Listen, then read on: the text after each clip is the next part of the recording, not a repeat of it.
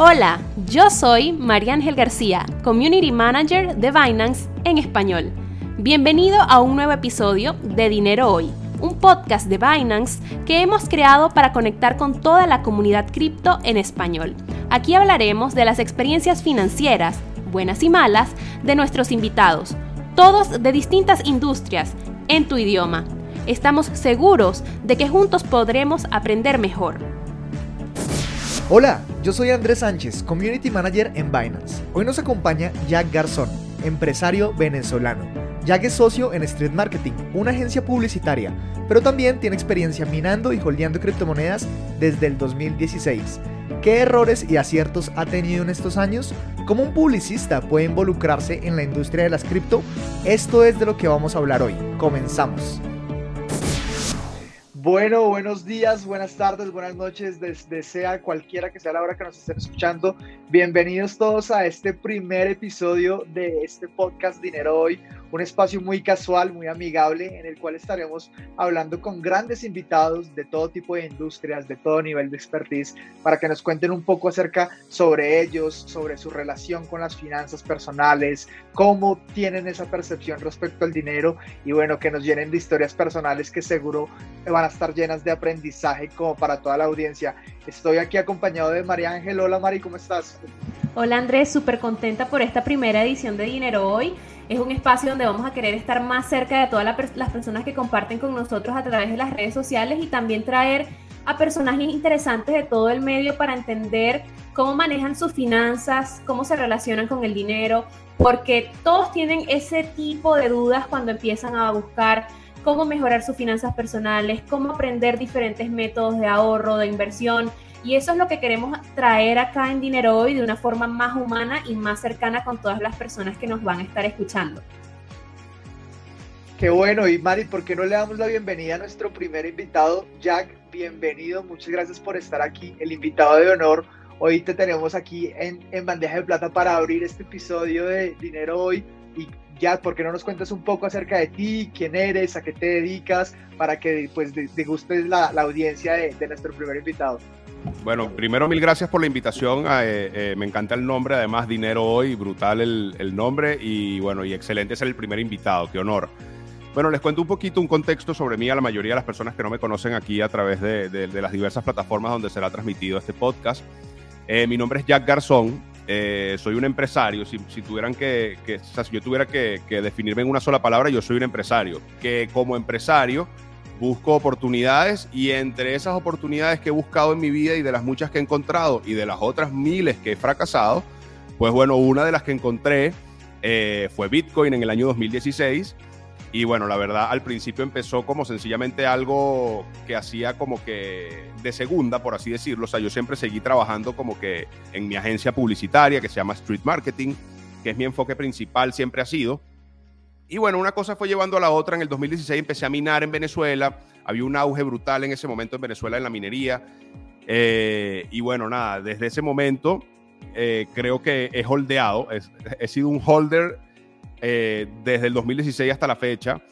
Porque también conozco amigos que, que entraron a las cripto muchísimo antes que yo pero que me he dado cuenta que la magia no es solo entrar temprano, porque conozco gente que entró en el 2013, pero que hoy en día no tiene nada de eso que, que tuvo. Entonces no es solo haber entrado temprano, sino saber mantenerse en el largo plazo o bueno, en el peor de los casos, si, si ya le sacaste una, una ganancia muy grande y bueno, y decides vender, pues bueno, felicidades, aunque te arrepentirás en el futuro porque seguirás subiendo mucho más. Pero bueno, soy un empresario, entusiasta cripto, eh, especialista en marketing digital, asesor de marcas, ese es mi bagaje desde siempre y bueno, eh, y aquí estoy para ustedes, gracias por la entrevista y por la, y por la invitación. Gracias Jack, para nosotros es un, placer tenerte acá. Sabemos que el público empezó a conocerte a través de una serie de eventos que realizaban, conferencias alrededor de toda Venezuela y creo que también cruzaron las fronteras del país y lo llevaron a otros sitios. Y bueno, de esa forma nos contabas que cambiaste tu imagen del marketing al cripto a 100%. Y me gustaría saber ese momento exacto en el que el cripto te encontró o tú lo encontraste, qué fue lo que te llamó la atención para decir, ok, yo voy a invertir en este proyecto? En realidad, el cripto me encontró y yo lo encontré en el 2016 y desde ahí he estado, digamos, muy de cerca siempre haciendo otras cosas en paralelo, porque yo creo que si eres holder, literalmente no hay que hacer mucho, solo hay que comprar y, bueno, no hay que hacer mucho entre comillas, ojo, tienes que, tienes que tener las grandes claro. Para aguantar las caídas y aguantar los malos momentos, pero, pero digamos, a veces creo que también estar tan viciado con, con el diarismo de las noticias es negativo para un holder, porque si tú quieres comprar y guardar a largo plazo, lo mejor es que ni, ni te enteres de lo que pasa y ni que te enteres de lo que China, que, que no sé qué, que pasó tal cosa. ¿Sabes? Son, es ruido, es ruido que al final te, te puede hacer tomar malas decisiones. Entonces, yo siempre he estado ligado al mundo cripto. La única diferencia es que desde el año 2018, más o menos, empecé a compartir en mis redes, eh, eh, digamos, que estaba invirtiendo en Bitcoin eh, y que bueno, mentira, desde el año 2017, justo antes de, o sea, como que antes de la subida vertiginosa que hubo. Y cuando todo el mundo empezó a subirse en la ola y, estaba en todos lados. Es correcto. por, ahí, por ahí pasamos varios. Sí, que en cuestión de semanas pasamos de ver Bitcoin en tres cifras a montarse en 20 mil. Total, sí, fue una locura esa subida. Y obviamente, bueno, eso, eso generó muchísimo interés, obviamente, en la audiencia. Y bueno, obviamente yo como, como marquetero que soy, porque al final soy marquetero, al igual que soy entusiasta cripto, soy marquetero y también veo lo que funciona. Soy especialista en redes sociales, de alguna manera tengo tiempo asesorando marcas, diciéndole qué hacer en las redes sociales para que les funcione. Porque bueno, nosotros en la agencia teníamos varios productos que habían funcionado, entre ellos eh, la marca de Genserio, que es una cuenta de Instagram muy grande de mi socio que había pegado muy fuerte, la marca personal de mi socio, Israel, que también fue algo que con toda su habilidad, pero también siempre tuvo a la agencia atrás como, como, como empujándolo. Entonces, bueno, teníamos varias experiencias de marcas personales que habíamos logrado consolidar y bueno, ya de alguna manera sabiendo la fórmula, siempre aconsejándole a tantos clientes y a tantas marcas qué hacer en las redes sociales para pegar. Y bueno, básicamente utilicé la fórmula que sé para mí mismo, y una, una, una de las cosas más importantes de la fórmula es enfocarte en un solo tema. Porque a veces uno trata de ser muy amplio y ser amplio termina siendo negativo porque ser amplio hace que tengas muchos nichos de personas interesadas en ti, pero a la vez ninguno muy interesado. Y también, ojo, conozco, digamos, como he tenido la, la, experiencia de asesorar muchas marcas, sobre todo también influencers, una de, una de las más importantes de los influencers es que son personas que tienen grandes comunidades, pero no logran influir, influir en ellas en nada porque sencillamente tienen seguidores y ya. Y te das cuenta que los seguidores y ya son eso, son solo seguidores. Y ves mucha diferencia entre seguidores e influencia. Ves mucha diferencia entre fama y ser autoridad en un tema. Y bueno, y cuando entendí eso, básicamente lo puse en práctica, tanto yo como mi, como mi equipo en la agencia y mi socio, pues articulamos una estrategia para cómo hacemos para, para de alguna manera Ojo, en 2018 ocurrió orgánico. En 2018 era yo publicando orgánico. Solo que vi y noté que tenía como que más, más, como que a la gente se estaba interesando más en ese tema que en mis otros temas. Es que no había suficiente información en ese tiempo. No había un referente dentro del mercado cripto. Era muy difícil encontrar información concisa como hay hoy en día y eso facilita muchísimo que más personas vayan entrando y vayan a realizando sus primeras inversiones. Pero en aquel entonces todo era como una especie de tabú, el nicho era muy cerrado, los que sabían le decían a los que sabían. Y yo recuerdo porque también me tocó entender todo esto antes de que sucediera el gran repunte de Bitcoin. Y era muy complicado conseguir personas de confianza, como sucede hoy en día, que a veces nos reunimos en un grupo de Telegram y conversamos, ahí sesiones de preguntas y respuestas, eso no existía. Sí, ha sido un mundo que ha crecido, ha venido creciendo, ha tenido picos de crecimiento muy importantes y creo que ahorita es un momento histórico en el cual, en el cual nos encontramos y en el cual también creo que los que tenemos tiempo en este negocio, porque también hay, mucha, hay mucho fantasma en el sentido de que, a ver, como cuando algo se pone de moda, es muy común que aparezca gente de la nada que, se, que se quiere montar en una ola, pues. Yo le doy gracias, te lo juro, yo le doy mil gracias a Dios de que yo tenía mis posts desde el 2017 que eran mi prueba, por así decirlo, de que ya va, porque, porque mucha gente me decía, ¿quién es este paracaidista? Porque yo empecé a hablar en Instagram cuando en realidad el mundo cripto se, siempre se ha desarrollado en Twitter, o sea, en Twitter, en Telegram, o sea, Instagram es como muy pop para las cripto. o al menos así era, ya no, ya, ya ha ido cambiando, pero, pero sí creo que también yo me enfoqué solo en Instagram, Instagram, Instagram, Instagram, y obviamente eh, así como tuve, considero que tuve éxito al respecto y que la marca, la marca personal creció mucho, también de, sobre todo en el mundo interno, o sea, sobre todo los, los entusiastas cripto de base, el núcleo, los que, no sé, los, los, los más, los más cripto lovers, por así decirlo, siento que yo no les caía bien, o sea, siento que era como que, como que tuve que ganármelos a muchos de ellos, porque, no sé, como que a lo mejor me veían muy, muy pop, quizá, es como, no sé. Entonces, bueno, pues, Sí, es exacto, es una barrera y, es también gente que está acostumbrada a lo mismo, está acostumbrada a, las mismas caras. Eh, como tú mencionas, la situación no se llevaba a cabo en Instagram. En aquel momento yo recuerdo que la mayoría de los grupos estaban en Telegram. Twitter por allá empezó a hacer un boom, eh, yo diría que de dos años para acá, y la mayoría de las cuentas que tú ves de cripto entusiastas hispanos tendrían en este momento aproximadamente la máxima que pueda venir a mi mente 30 mil seguidores, que si tú te pones a comparar esto en un mundo tradicional de, cualquier otro nicho es poco. Entonces yo creo que sí, era, era bastante cerrado. Y me gusta mucho el tema que estás tocando teniéndote acá, porque estamos mezclando las redes sociales con las criptomonedas. Y volviendo al año 2017, en aquel entonces las redes sociales eran como el principal medio de comunicación que existía acá. Y es donde se realiza todo, es, la, es la, el campo de guerra, el campo de batalla del día a día y es lo que influye al final muchísimas veces incluso en el precio de lo que estamos viendo todos, que es el Bitcoin, el Ethereum, etcétera. Jack, a mí me gustaría hacerte una pregunta porque nos hablas de que tú estuviste navegando un poco sobre, sobre varios mares, sobre varias aguas, pero al final decidiste casarte con Bitcoin y me gustaría saber qué fue eso que te hizo a ti decidir ir por este lado, ¿no? De, pronto fue algo del sentido filosófico, de pronto fue la oportunidad que tuviste hacia el futuro, te encanta el tema de pronto de, de la descentralización, de no depender de terceros, o por qué decidiste tú focalizarte en Bitcoin en vez de otros campos como por ejemplo el marketing digital y otros temas que pudiste haber trabajado en su momento.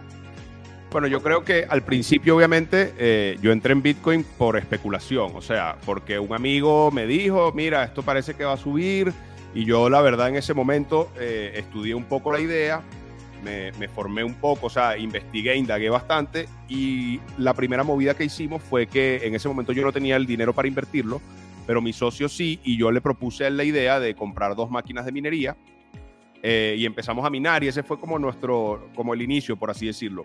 Luego entonces, obviamente, nosotros entramos en Bitcoin cuando estaba como en, no sé, como en 800, 700 dólares más o menos. Y obviamente vimos esa subida brutal. Y luego fue, uno va madurando, ojo, porque al final lo que hace que uno sepa de cripto no es solo saber de cripto, sino haber vivido ciclos cripto. O sea, si, si tú eres un inversionista que nunca has vivido una caída, por ejemplo, de, de, de las cripto o de Bitcoin, te falta, te falta entenderlo, quizá, me explico. O sea, es, y ojo, y es algo que, se forma. O sea, si, si, si cualquier persona, cualquier oyente o, audio escucha que está en este momento aquí conectado, se siente que está joven en este mercado, pues, pues el tiempo lo madurará. Y, y, pero qué bien que está llegando. Y nunca es tarde, creo que todavía no es tarde para, para la adopción masiva que se viene de las criptomonedas. Pero para redondearte la respuesta, yo obviamente entré especulando, entré queriendo hacerme millonario y luego una cosa fue llevando a la otra y me fui viendo eh, tentado y, y romantizado, por así decirlo, con el tema de la descentralización, con el tema de que sea un sistema paralelo al sistema financiero tradicional que se brinca por completo al mundo entero. O sea, es como que eh, es, es, antisistema por completo. Entonces me he dado cuenta que en el fondo quizás soy medio eh, cyberpunk, no sé. quizás tengo de alguna manera, eh, no lo sabía, pero lo tengo. Eh, y sí, pues me, me, atrae el hecho de que sea antisistema, es lo que más me encanta. Y yo creo que, que, el estar en Venezuela también te hace apegarte muchísimo más a esa realidad porque yo le he contado de Bitcoin y cripto a cualquier persona que se encuentre en otro país y ellos no tienen esa necesidad de un sistema de pago, un método de ahorro que, que sea, eh, que te garantice que no pierdas en medio de una inflación. Así que estar como en el campo de batalla, pues te reaviva muchísimo más e, esa filosofía que viene al, al, inicio del Bitcoin y de las cripto. Sí, totalmente, totalmente, O sea, eh, eh, en Venezuela, en particular, ¿sabes? que, que, la moneda se ha devaluado tanto, obviamente es un, es un ecosistema perfecto para probar algo tan novedoso y tan loco como Bitcoin creo que necesita, necesita, o sea, en algún momento necesitó probarse en algunos territorios para que luego otros territorios puedan decir, mira, eso que están haciendo allá puede funcionar acá, porque al final la adopción va a ser algo, va a ser algo lento, pero que pasará, es inevitable, Bitcoin es inevitable. Yo creo que eso también genera un efecto contagio porque, bueno, ustedes lo, lo han vivido en Venezuela, yo en lo personal resido en Colombia pero hemos visto que con toda la crisis de la pandemia y lo que ha pasado en los últimos dos años aproximadamente, por ejemplo, nosotros acá recibimos muchas noticias de que el peso colombiano se está devaluando un montón en comparación a otras monedas globales. Y hay personas que ya empiezan a ver esto empiezan a pensar, oiga, pero es que esto realmente nos está afectando mucho porque antes uno pagaba aquí, no sé, 3 mil pesos por un dólar y ahora paga 4 mil pesos, entonces es un, es un incremento brutal y las personas empiezan a pensar como, ¿cómo puedo hacer yo para resguardar el, el valor de mi dinero? y veo que surge Bitcoin como una alternativa y veo que en Venezuela ya tiene un auge y que hay muchos usuarios allá que lo usan y que realmente es un método de pago muy usado. Las criptos yo creo, yo creo que en Venezuela están mucho más avanzadas que en cualquier otra parte de Latinoamérica. Entonces empiezan a ver nuevas opciones, nuevos jugadores como para poderle dar ese, ese poder a los usuarios en este tipo de casos que la necesidad está ahí y está ahí. Sí, no, sin duda alguna, eh, particularmente este ecosistema y bueno, y, ya que hablas de la devaluación al final, yo creo que este año, este año justo después de la pandemia ha acelerado las devaluaciones de todas las monedas, que es algo que siempre en Latinoamérica siempre hemos buscado, eh, como, que, como que buscar el dólar como refugio, o sea, es como que el, latinoamericano siempre ha sido, el, el latinoamericano que sabe, sabe que se tiene que refugiar en una moneda dura que siempre ha sido el dólar. Pero resulta que ahorita el mismo dólar también está sufriendo una devaluación importante por el tema de la pandemia, por el tema de, digamos, todo el dinero que se ha creado, toda la deuda que se ha creado eh, en, el último año y medio. Eh, de hecho, ayer, ayer, ayer leía cifras de que el 40%, y sigue en ascenso, el 40% de los dólares en circulación fueron creados en los últimos dos años. Y eso te habla mucho de, hacia dónde va el poder adquisitivo del dólar y del euro en este caso. Entonces creo que Bitcoin llega en un momento y este boom que tiene Bitcoin no es casualidad en esta época. Creo que todo se juntó. O sea, hace falta que el sistema falle para que el antisistema funcione, ¿cierto? Porque si todo el sistema funciona y todo es perfecto, pues entonces no hay nada que cambiar. Si estamos todos bien y el dólar es perfecto y los gobiernos lo hacen todo bien y todos estamos felices, pues no hay nada que buscar en un sistema financiero alternativo, ¿correcto? Sí, yo te comentaba que efectivamente es algo que, quizás en Venezuela se vivió antes y que luego toda la región lo empezó a vivir de manera acelerada con la pandemia y fue como la tormenta perfecta para lo que estamos viviendo hoy en día. Países que tenían áreas grises en la región ahora están discutiendo de Bitcoin. Eh, las personas están viendo como incluso los bancos están coqueteando con los exchanges, en el caso de Colombia, países que ya lo tienen como moneda legal y todo esto ocurrido en, menos de dos años desde que empezó toda esta situación. Pero bueno, la historia nunca es, perfecta, tiene que ocurrir algo, tiene que ocurrir una falla, tiene que ocurrir algo para que sea como Jack menciona que el antisistema se, se ponga, se, se, se dé a notar. Pero aquí yo quería también indagar un poco en tu experiencia personal. Ya sabemos cómo te atrapó Bitcoin y todo esto me llama la atención que no, que no salió bien al inicio, porque muchas veces cuando las personas se acercan a Bitcoin y más en aquel entonces donde todo era tan nuevo, ¿qué fue difícil para ti? ¿Qué errores cometiste que quizás la gente deba saber para evitarlos? Y, esta pregunta me gusta mucho porque a todos nos han pasado cosas loquísimas. Sin duda alguna. Además, Mira, empezaste minando, ¿no? Sí, mis principales errores fueron minando, porque como te comentaba, eh, empezamos con dos máquinas y hasta ahí todo bien, porque dos maquinitas caben en cualquier, en cualquier oficinita, la metes ahí. Eran dos handminers, sonaban durísimo. Estábamos en una zona, no residencial, pero tampoco era una zona alejada, o sea, había ruido. Y nosotros lo que hacíamos era que prendíamos un radio una, un, radio con música, lo poníamos alto para que si alguien se quejara, se quejaran porque había música, pero no porque estábamos minando. Porque en ese momento además había, era un terreno bien gris, o sea, primero era alegal, que es diferente a ilegal, o sea, no era ilegal, pero tampoco era legal, era, era un terreno gris en donde estabas literalmente por tu cuenta, me parece. Entonces, eh, obviamente con estas dos maquinitas nos iba bien, perfecto.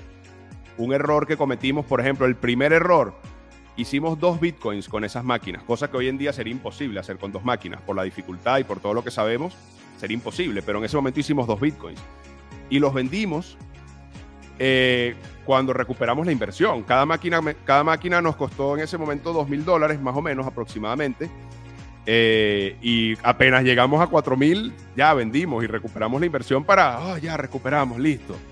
Ese fue el primer gran error. Esos dos bitcoins hoy en día, eh, ¿sabes? Está de más decir cuánto valen.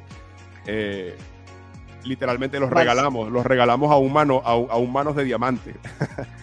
sí, pero más que error, yo, yo, me atrevería a decir que eso es una enseñanza porque tú, tú mencionabas que eres holder, yo en lo personal también soy holder y yo también pasé por ahí. No llegué a minar porque eso ya era muy avanzado para mi nivel de conocimiento en ese momento, pero yo recuerdo también en el 2017, pues yo era mucho más joven ni siquiera trabajaba, entonces lo que sacaba como de ahorros y lo que me rebuscaba por ahí, lo pude, meter en Bitcoin y yo literalmente también compré de puro entusiasmo a, querer ver esa bombeada porque hablaban de Bitcoin los medios, nuevos all highs, Bitcoin en 20 mil, cae a 11 mil y yo digo, juepucha, aquí fue, el Bitcoin está a 50% de descuento, compremos en este momento. Sorpresa mía que compro y los próximos tres años me toca ver mi Bitcoin en números rojos.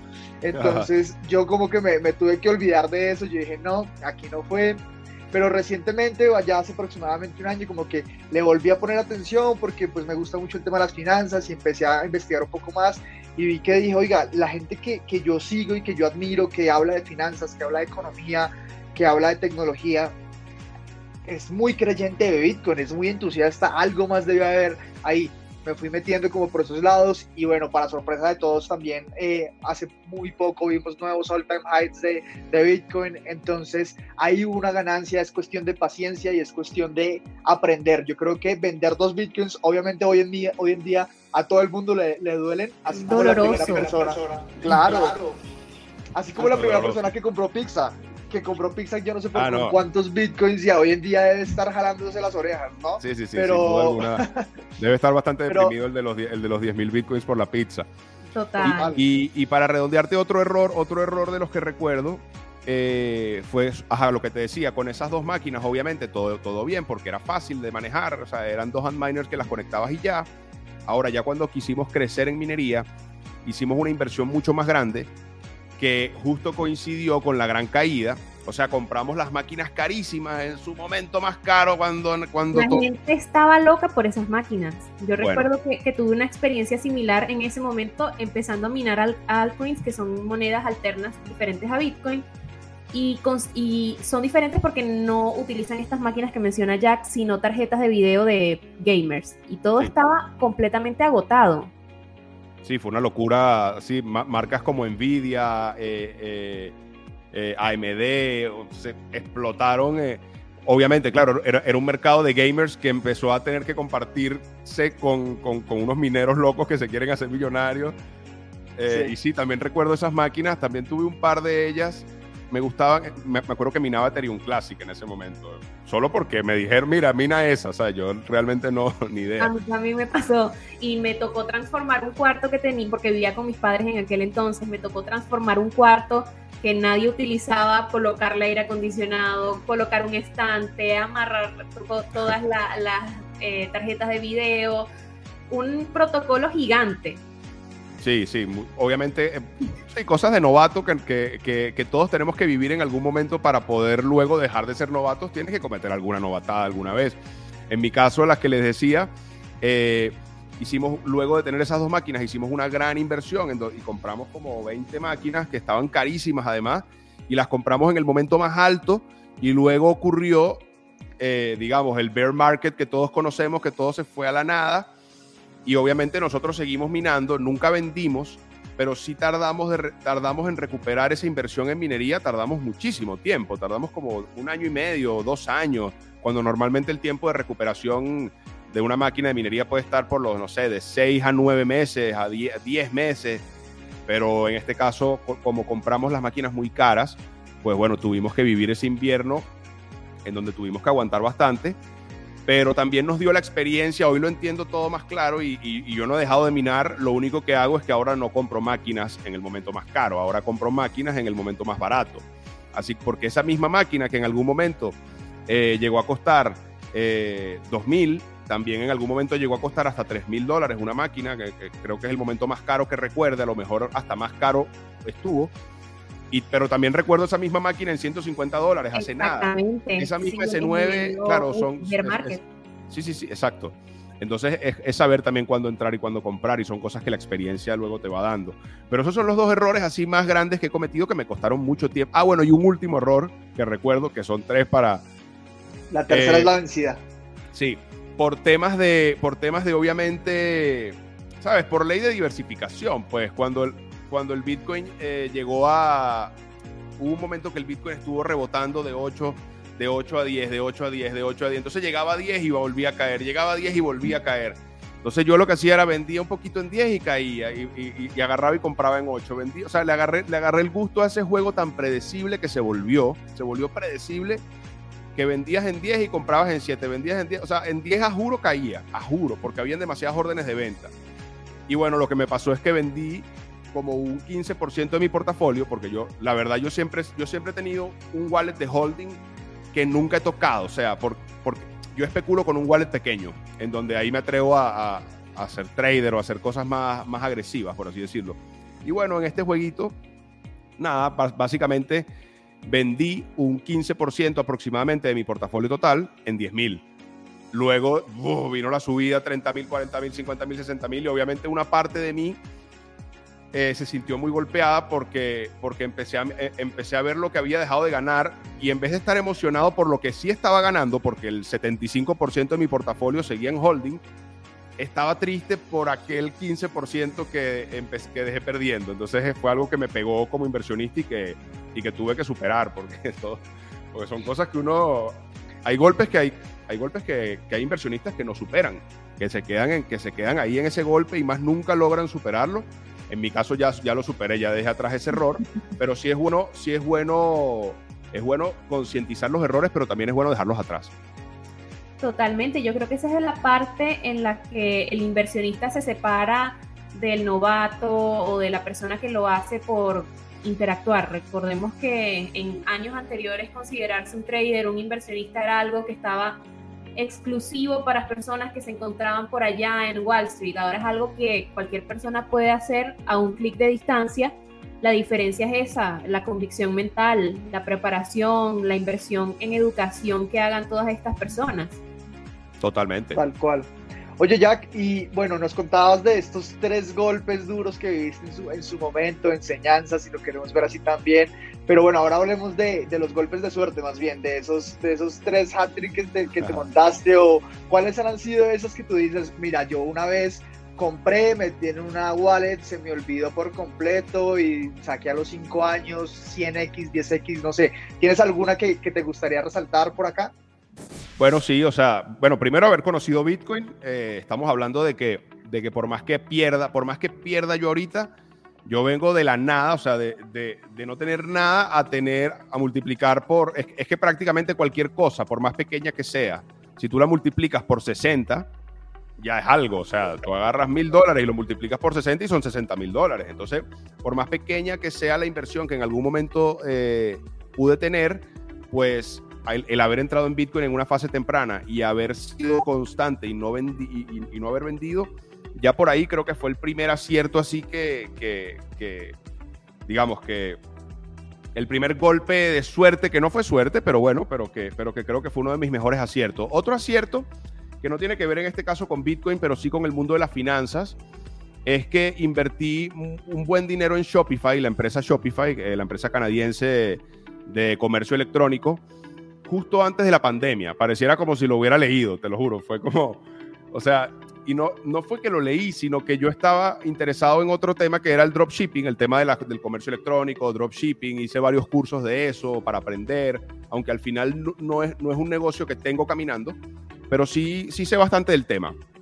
Y al final ese conocimiento que adquirí del tema no me sirvió para montar mi, mi comercio electrónico ni nada, pero sí me sirvió para leer o entender que Shopify como empresa venía a romper algo que estaba haciendo Amazon, que es que Amazon, si bien es cierto que Amazon es el gigante, pues bueno, Amazon es el dueño, Amazon es el dueño de la tienda, o sea, tú eres un empleado en la tienda de Amazon.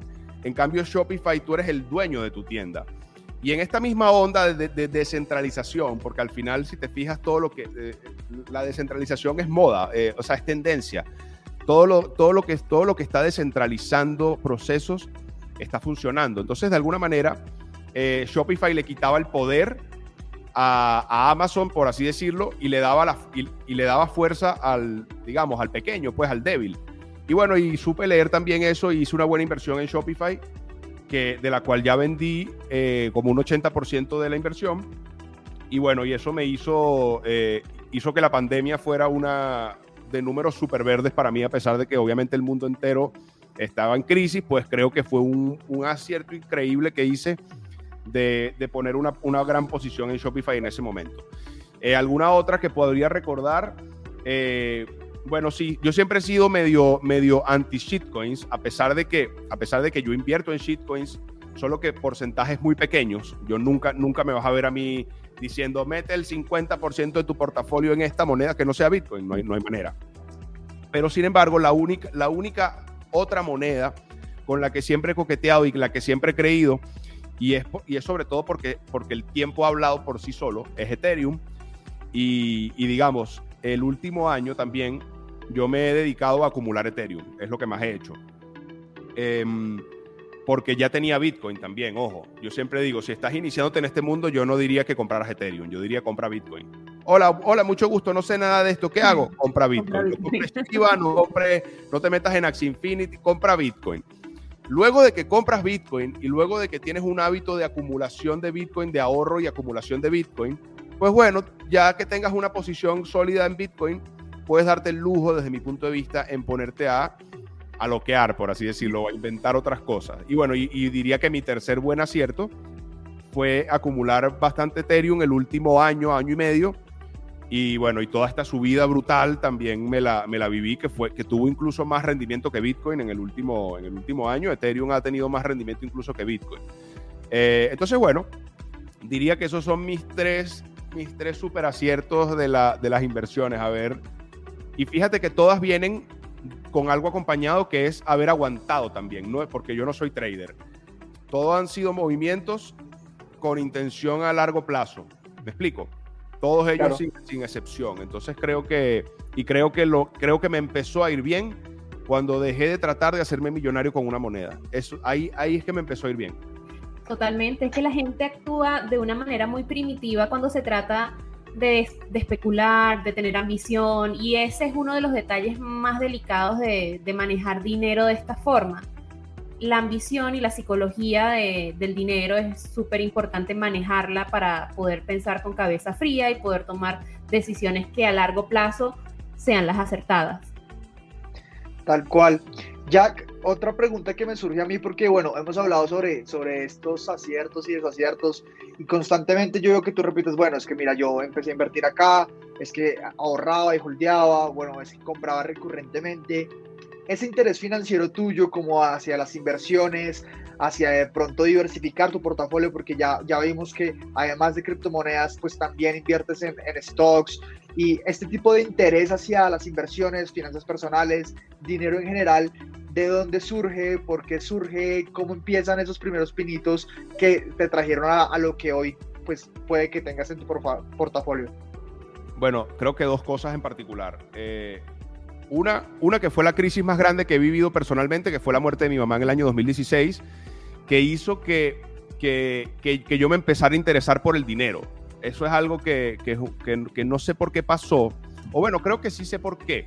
Creo que es porque me sentí por primera vez expuesto, eh, por primera vez me sentí como que fuera de mi zona de confort cuando mi mamá muere, y eso eso me hizo convertirme, pero, pero es que fue un cambio, hermano, demasiado inmediato en el sentido de que empecé de la nada, o sea, pasé de, no, de preocuparme cero por el dinero, porque la verdad, yo, digamos, yo no, no es que venga de una familia rica, pero tampoco vengo de abajo, abajo, o sea, digamos, nunca me faltó nada, pero tampoco nunca me sobró.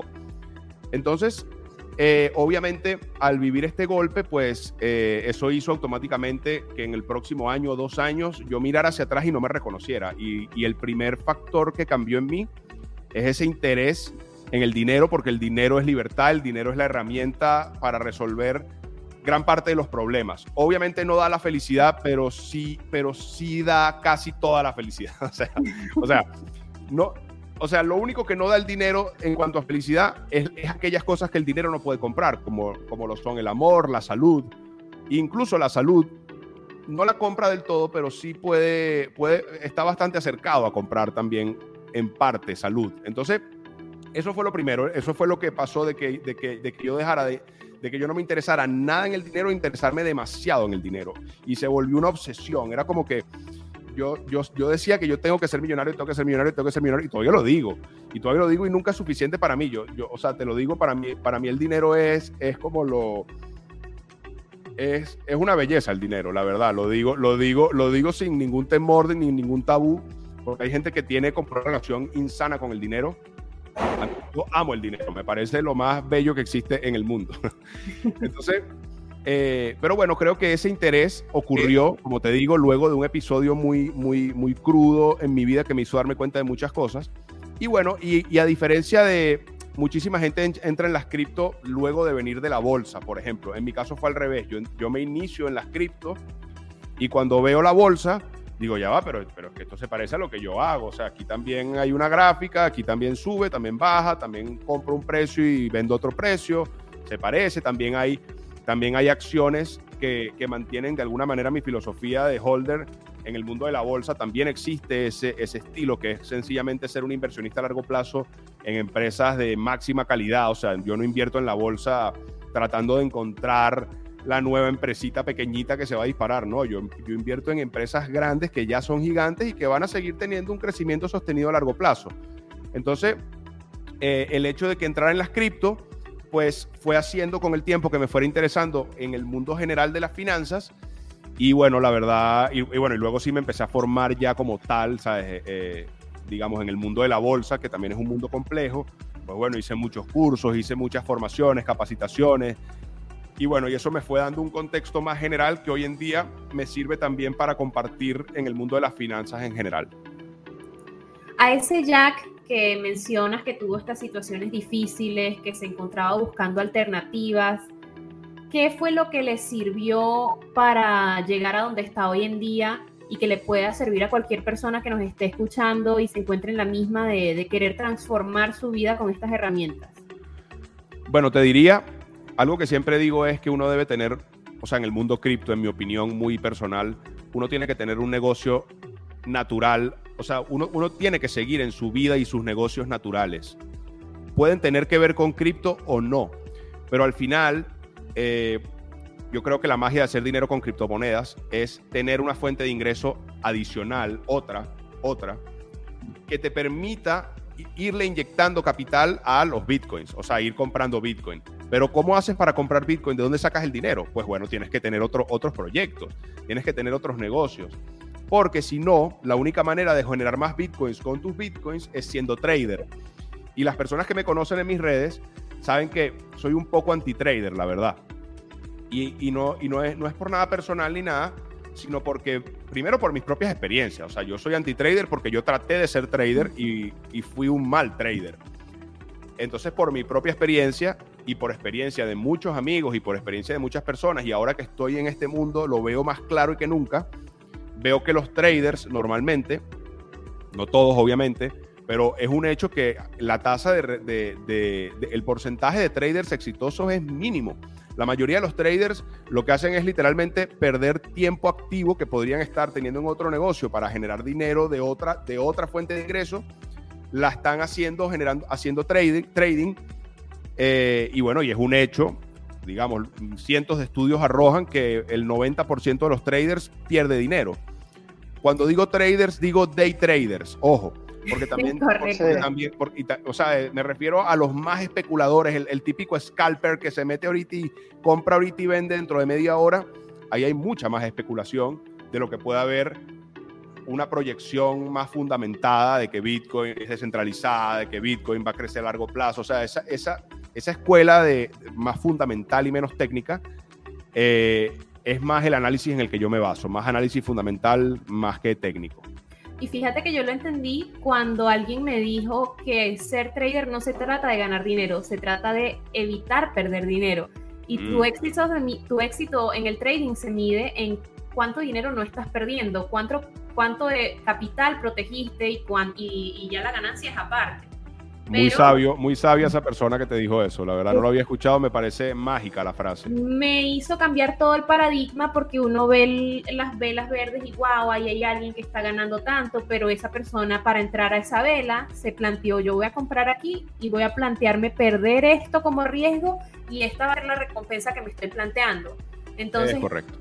entrar con esa mentalidad literalmente cambia todo y es información que, que, no es atractiva para el que entra, porque el que entra está buscando el dinero, el, el cash out, todo eso.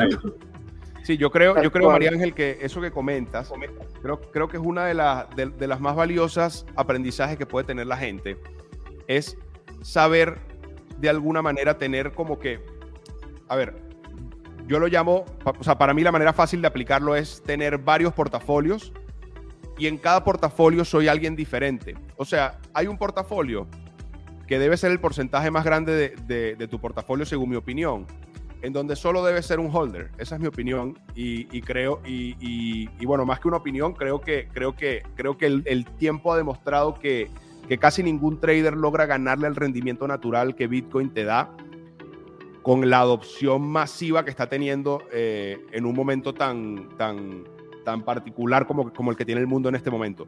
Pero sí estoy de acuerdo con María Ángel en que uno debe tener otro portafolio más pequeño en donde, en donde te atrevas a hacer cosas más arriesgadas, donde te atrevas a ser trader, donde te atrevas a poner una orden de compra y una de venta, donde te atrevas a... Incluso, si quieres ser más, elevar el riesgo más todavía, pues bueno, puedes tener un tercer portafolio. Y fíjate que digo tercero porque si los tienes juntos es el peor error que puedes cometer. Si tú dentro de la misma cartera haces holding, haces trading, haces futuro, dentro de la misma cartera usted está loco y está a punto de, o sea, estás muy cerca de tomar malas decisiones. Porque basta que haya un momento de calentura o un momento de, auge o de, o de mala decisión para que puedas arriesgar todo tu portafolio.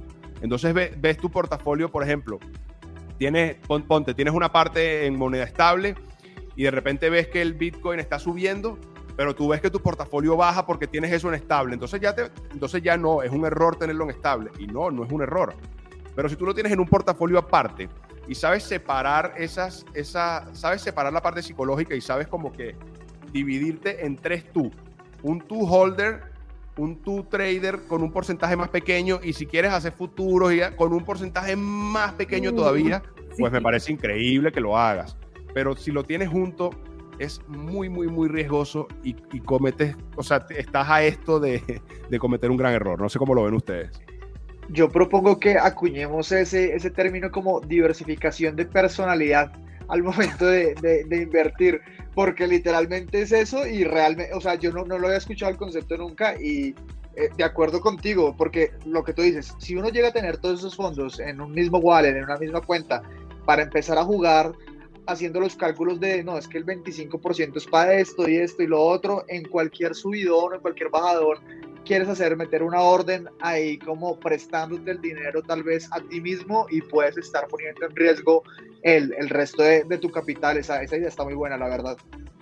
Totalmente. Los mejores traders son definitivamente aquellos que saben separar las emociones del dinero y que pueden ganar 100 dólares, 10 mil dólares, 100 mil dólares y no sentir nada porque estás trabajando. Al tiempo esto se vuelve como que una rutina, simplemente un resultado de ciertas acciones que pones allí.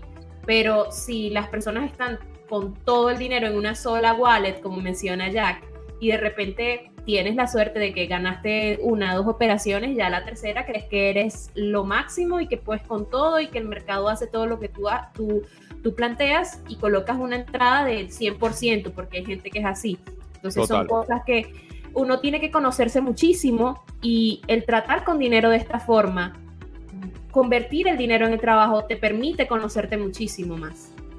Sí, y yo creo que, yo creo que eh, el trader se da cuenta que, que le va mal porque basta con una mala operación. O sea, yo recuerdo de todos mis trades positivos que he tenido, el, negativo que tuve, que les conté que fue mi tercer peor error, solo ese mal trade me costó más que todos los buenos trades, que, todo, que, todos aquellos pequeños pellizcos que le pude sacar al mercado positivo, eh, se me fueron abajo con, ese, con esa mala decisión. Entonces, uno, uno cree que es buen trader hasta el día que eres mal trader, y ese día que eres mal trader, valdrá, será suficiente para que, para que, para, que te des cuenta que que, no debiste ser trader con todo, tu, con todo tu portafolio. Porque no es que no debas ser trader, solo que nunca debes ser trader con todo tu portafolio. Claro. Oye, Jack, me gustaría hacerte una pregunta y es que, bueno, eh, nadie nace aprendido y ser trader eh, o hacer trader es un tema que tiene muchos digamos que muchas cositas de donde tomar, ir leyendo, aprendiendo, pero tú en lo personal, ¿cómo empezaste a aprender? O sea, viendo videos en YouTube, tal vez algún libro, tienes algún referente, ¿cuáles son tus referencias en todo lo que tiene que ver en cuanto a dinero e inversiones? Bueno, la verdad, la verdad, a nivel de libros, más que libros, siempre he sido como un, un pellizcador de, de noticias en Internet. O sea, cuando un tema me interesa, indago mucho, mucho, mucho y profundizo mucho en Internet que hoy en día es la herramienta más valiosa que creo que hay. Soy, la verdad, soy un poco antilibros, si supieras, porque creo que, a ver, sé que los libros te dan el mejor conocimiento que puedes tener en la vida, pero a la vez creo que tener que leer todo un libro de 500 páginas, a veces, de hecho, eh, el otro día leía, no en un libro, sino en internet, que cada libro te deja una pepita de oro. Entonces, a veces tú lees todo un libro de 500 páginas para encontrar una pepita de oro que está en una página. Entonces, hoy en día el Internet, para bien o para mal, porque también el, Internet, el lado negativo es que ha vuelto a las personas un poco superficiales, o sea, cada vez las personas profundizan menos en los temas. Pero el lado bueno es que te permite en poco tiempo entender un tema y indagar y encontrar esas pepitas de oro que ya otros encontraron y hacerte el trabajo mucho más rápido a ti porque yo podría ponerme a leer todos los libros para tratar de tener la sabiduría máxima o puedo meterme en internet, ver la sabiduría máxima que han encontrado ya miles de pensadores, miles de especialistas y bueno, y tratar de alguna manera de, unir todo ese conocimiento en uno solo y obviamente crearme mi propio criterio y bueno, y en este caso en el mundo de las redes comunicarlo.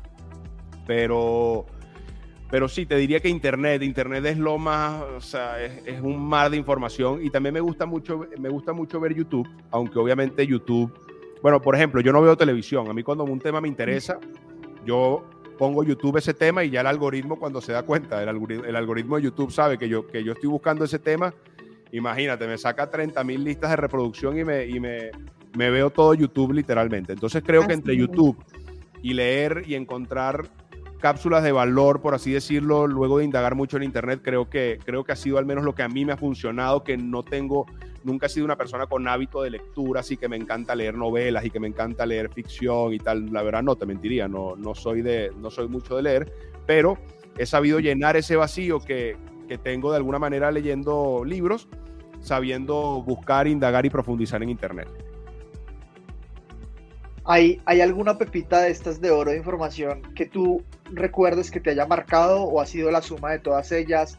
De pronto navegando en YouTube, algún creador, tú lo escuchaste decir, es que realmente esto es importante y te quedó resonando, ya sea relacionado netamente a, a, las inversiones, al dinero o de pronto a la relación que puedes tener tú con tu personalidad y con tu vida respecto al dinero y las inversiones. ¿Hay algo que te haya marcado o realmente ha sido como la suma de todas las, de todas las pepitas diferentes de oro que has visto por ahí? Bueno, creo, creo que sí, creo que es la suma de todas las pepitas de oro que he encontrado por ahí. Pero sí, pero creo que, creo que algunas frases o algunos temas como el dinero en movimiento, que es algo, más, algo que sale más allá de, la, de, la, de las criptos, sino va más allá de las finanzas en general, cuando entendí que el dinero en movimiento es la única manera de generar más dinero y cuando entendí que esa frase tan cliché que muchísima gente escucha en internet sin entenderla. O sea, mucha gente dice dinero pasivo, dinero, haz dinero mientras duermes. Eso es una frase que hay gente que cree que hasta es mentira. Hay gente que cree que eso es mentira.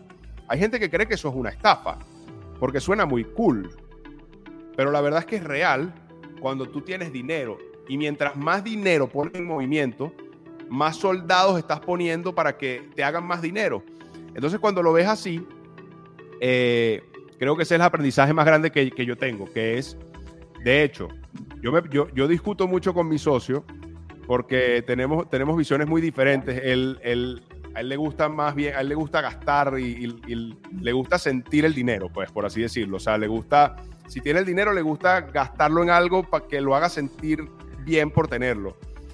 Eh, y yo a veces, él dice que yo soy pichirre, él dice que, que, yo, no, que yo no compro nada, que yo, pero es que soy un holder. ¿Cómo voy a, o sea, cómo voy a, cómo voy a andar botando dinero si sé que el dinero que vote hoy es dinero que estoy dejando de holdear? Me pasa porque tú piensas como que hoy me compré este reloj, pero lo que cuesta ese reloj lo pude haber invertido y después tenía para comprarme dos relojes. Exacto.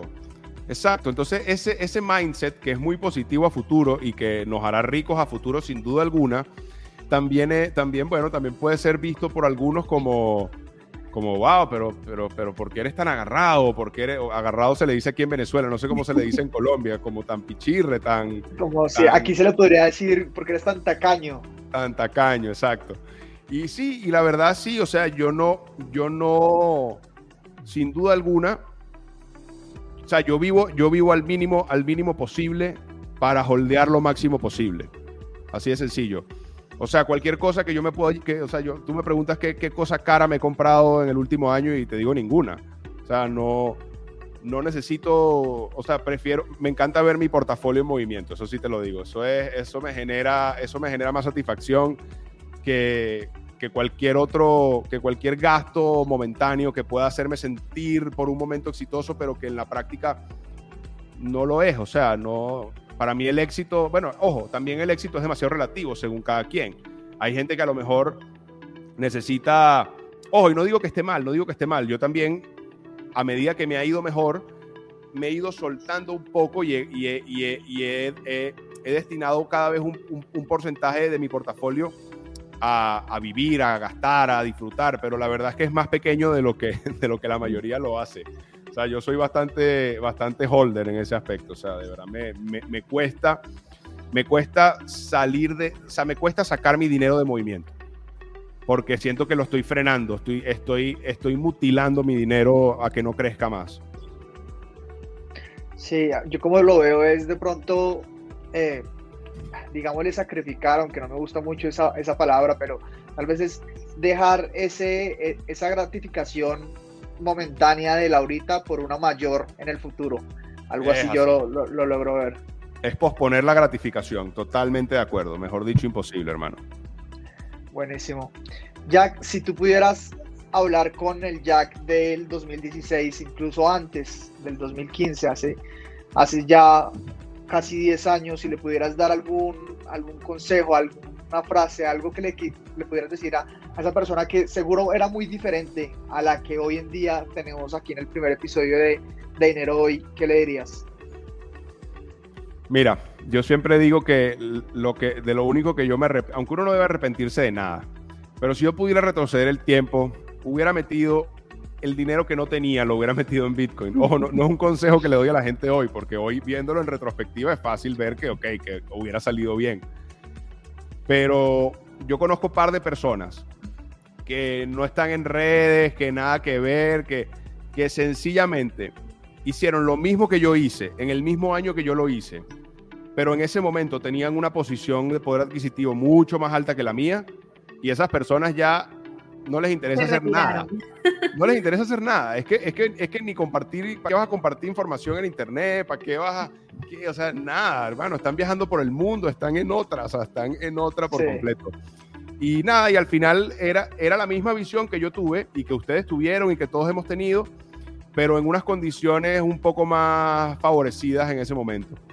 Y metieron más dinero y hicieron más dinero, así de fácil. El, el mismo por 60 pero, pero de un monto mucho más grande. Y eso, eso es algo que yo, con lo que yo tendré que vivir, el, el, haber, el haber entrado tan temprano en algo, pero con tan poco dinero a la vez. Y bueno, y digo poco dinero es relativo, al final cada quien, a lo que es mucho para unos es poco para otros, pero, pero yo considero que, que wow, que, que me hubiera encantado en ese momento tener liquidez. La que tengo ahorita, por ejemplo, es la liquidez que tengo ahorita en ese momento, wow, sería algo, algo mágico, la verdad. ¿sabes? Esa creo que, creo que es algo con lo que tendré que cargar por siempre. Bueno, el tren pasó, pero hay muchísimos más por allí. Es cuestión de, estar evaluando todas las opciones que se encuentran en el mercado. Que eso es algo que también me gustaría resaltar. A veces la gente entra en un ciclo emocional de pensar en ese tren que se fue, si yo hubiese, etcétera. Y lo que no ven es que el mercado es completamente cíclico. Todos los días hay nuevas oportunidades, todos los días hay nuevas entradas, salidas, eh, mientras la gente piensa que cuando baja el Bitcoin es una tragedia, están los traders de, shorts que están haciendo muchísimo dinero y mientras esas personas están llorando, ellos están facturando como si estuviese subiendo. Entonces son cosas, son detalles que no todo el mundo sabe al inicio y es parte de esa experiencia y de ese aprendizaje. Totalmente, totalmente. Sí, al final, al final el dinero siempre está, solo cambia de manos. Pero el dinero siempre está. Las crisis, crisis, crisis no existen. El dinero solo cambia de manos. El dinero solo deja de estar en la mano de uno para estar en la mano de otro. Pero el dinero siempre está en movimiento. Y cuando tú entiendes hacia dónde se está moviendo, pues bueno, eh, te acercas más a las posibilidades de agarrar más. Qué bueno. Ya que eso que, eso que tú mencionas me, da pie a, hacerte una de, nuestras últimas preguntas y, y me gustaría saber ¿Tú cómo ves dentro de tus finanzas, dentro de tu bolsillo, dentro de tu wallet, las criptomonedas? ¿Qué papel juegan de aquí a los próximos cinco años? ¿Cómo se ve Jack y su relación con las cripto en cinco años? ¿Se ve todavía holdeando? ¿Se ve con unos incrementos de ese 60X que, que hablamos y, viajando por el mundo con sus amigos millonarios? ¿O cómo, cómo, cómo lo ves? Mira, yo creo que estamos en un momento histórico eh, y que de aquí al año 2024, y digo 2024 específicamente porque viene el próximo halving, eh, creo, que, creo que se va a repetir la historia de lo que ha ocurrido. O sea, la subida que estamos experimentando en estos momentos es muy corta al, lado de la que ocurrirá en el 2024, que entraremos otra vez en una fase parabólica luego del halving y ahí subiremos a otros niveles que hoy en día no, no tenemos ni en mente explorar. Pero creo que antes de llegar ahí, creo que las personas que están entrando en el mundo de las criptomonedas, creo que tienen que entender que esto no va a ser fácil. O sea, hasta, eh, digamos, el antisistema está peleando contra, contra, contra los poderes, contra los bancos, contra los gobiernos más poderosos del mundo. Entonces vienen regulaciones y las regulaciones a mí me parecen positivas, que es diferente a las prohibiciones. China prohíbe, pero el mundo occidental regula. Entonces, y la regulación pues bueno, nada, pues va, va, va a ser como, es, como ser un surfista en un mar complicado, o sea, el mar se va a complicar, hay que estar claro de que el mar se va a complicar, hay que estar claro de que la subida no será por siempre ilimitada sin parar, o sea, bien, siempre hay tiempos, tiempos duros, y creo que ahorita, en mi muy humilde opinión, creo que vienen tiempos difíciles, porque vienen todas las monedas de los bancos centrales de los países más importantes del mundo, y esto obviamente no va a matar Bitcoin, pero hay gente que va a creer que sí como ya ha pasado muchas veces. Y ahí es cuando hay que tener, primero, liquidez para entrar al mercado. Hay que tener, hay que ir acumulando desde ya para, para, para cuando haya una caída realmente importante, tener liquidez para poder inyectarla. Eh, y bueno, creo que eso, creo que vienen tiempos difíciles, pero que Bitcoin al final, como es imparable y por la gente cuando no entiende Bitcoin cree que lo pueden prohibir pero la verdad tendrías que prohibir el Internet. O sea, tú puedes, o sea, tú, tú, puedes bloquear alguna página en particular, pero tú no puedes prohibir que un mercado de gente que ya tiene Bitcoin venda Bitcoin en efectivo, o que tú no puedes prohibir que yo le quiera vender mis Bitcoins a otra persona fuera del mercado, fuera de cualquier exchange. Eh, las DeFi, las finanzas descentralizadas son imparables, o sea, no hay manera de parar, de parar las finanzas descentralizadas. Entonces, cuando entiendes eso, entiendes que sí, que vienen, vienen olas difíciles, vienen tiempos difíciles para surfistas experimentados, pero creo que es inevitable Bitcoin. O sea, y creo que mi, mi, mi, opinión sigue intacta desde el año 2016, después de que vendí esos dos Bitcoins hasta ahora, sigue intacta. Eh, holder, Holder hasta ni siquiera sé cuándo, o sea, yo digo 2024, pero sí, pero mis planes la verdad son hasta más, quiero crecer ese dinero hasta el máximo posible. No, y eso que mencionas sobre entender que vienen tiempos difíciles es parte del juego. Estuvimos hablando sobre cómo las personas tenían que manejar ciertos aspectos emocionales con el trading. Eh, hay que entender que cuando se habla de dinero hay muchos intereses de por medio. Hay mucha gente que utiliza la información para poder a entrar en ese juego de que el dinero cambia de manos. Entonces, entrar también es como apegarse a esa filosofía inicial de Bitcoin de independencia, descentralización, hacer tu propia investigación y ahí tú entiendes cuál es el interés que está detrás de todo esto.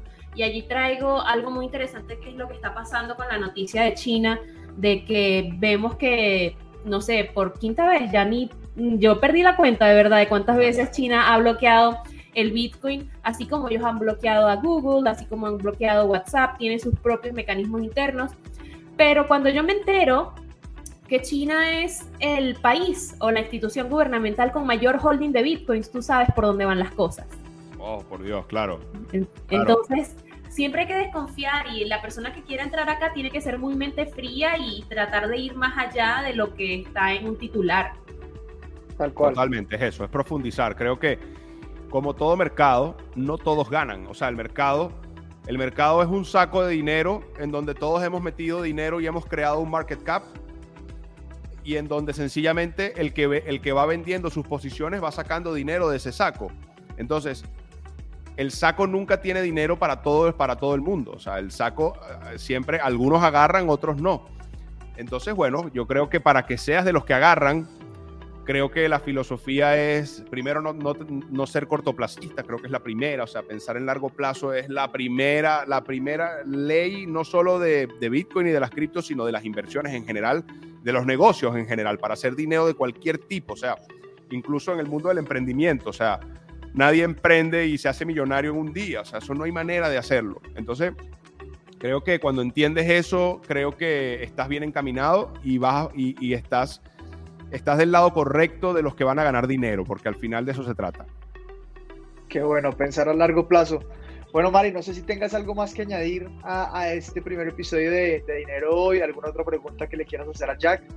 No, yo creo que hemos hablado demasiado de dinero y me gusta muchísimo entrar en la historia de Jack y poder compartirla con las personas que nos están escuchando porque es una historia que nos representa a muchísimos. Me representa a mí, quizás te representa a ti. O sea, todos empezamos aquí con la curiosidad, con la idea de que algo podría funcionar y lo bueno es que funcionó. Algunos hemos ganado dinero, otros hemos ganado conocimientos, otros hemos ganado las dos, amigos, todo, ser parte de un ecosistema que cada día crece y es más interesante aún y eso es parte de también la ganancia. Puede ser monetaria, pero también se gana en, en, otros factores.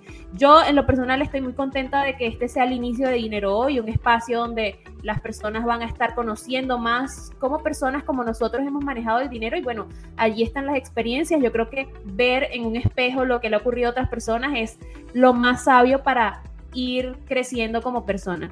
Tal cual, a todas las personas que nos están escuchando o viendo en este momento, los invitamos a seguir a Jack en sus redes sociales, arroba Jack Garzón R. Y bueno, sigan enterándose de, todo lo que se viene en el podcast Dinero Hoy. Seguiremos trayendo invitados de esta grandísima calidad como Jack. Jack, muchas gracias hoy por acompañarnos. Gracias a ustedes, gracias a ustedes. Y mi último mensaje para la gente no caigan en pirámides. Cuando Bitcoin, cuando Bitcoin crece y cada vez que Bitcoin tiene subidas parabólicas, las pirámides y negocios piramidales se activan inmediatamente y empiezan a estafar en nombre de Bitcoin, que es diferente a, eh, digamos, y, incluso muchos de ellos llegan a creer, porque son estafados por alguna pirámide de turno, llegan a creer que Bitcoin es una estafa y no, lo que están es cayendo en una pirámide que los estafó utilizando a Bitcoin como fronting. Entonces, ese, ese es mi mensaje, sobre todo con las personas nuevas, que, que la manera más, y, y, es de los comentarios más recurrentes que tengo en mis redes, me preguntan es por pirámides. Cuando el 90% de los comentarios en mis redes es, ¿qué opinas de tal pirámide que no voy a mencionar? O ¿qué opinas de tal pirámide que no voy a mencionar? Lo cual deja mucho que desear. Eh, y bueno, nada, al final somos humanos y el humano, lo que como se quiera hacer millonario rápido, cae en esas trampas que los tramposos saben poner muy hábilmente. Entonces no caigan en eso, no seas de los del lado de los, que pierden dinero. Lo bueno es que aquí vamos a estar hablando de las experiencias de muchas personas que seguro pasaron por eso y ahí están los casos para que los demás no caigan en nada de estas cosas y pues vayan un paso adelante.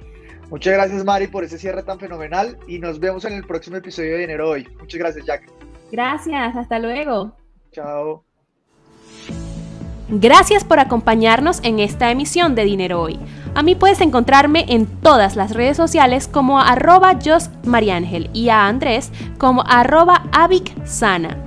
Te recordamos que Dinero Hoy es un podcast de Binance, el exchange de criptomonedas líder en el mundo, con la comunidad más grande y más del 50% de todas las transacciones cripto en el planeta. Sé parte de esta comunidad a través de nuestras redes sociales, arroba Binance ES en Twitter y arroba Binance Spanish en Instagram y Telegram. Este show está disponible en Spotify, Apple Podcasts y YouTube. Hasta luego.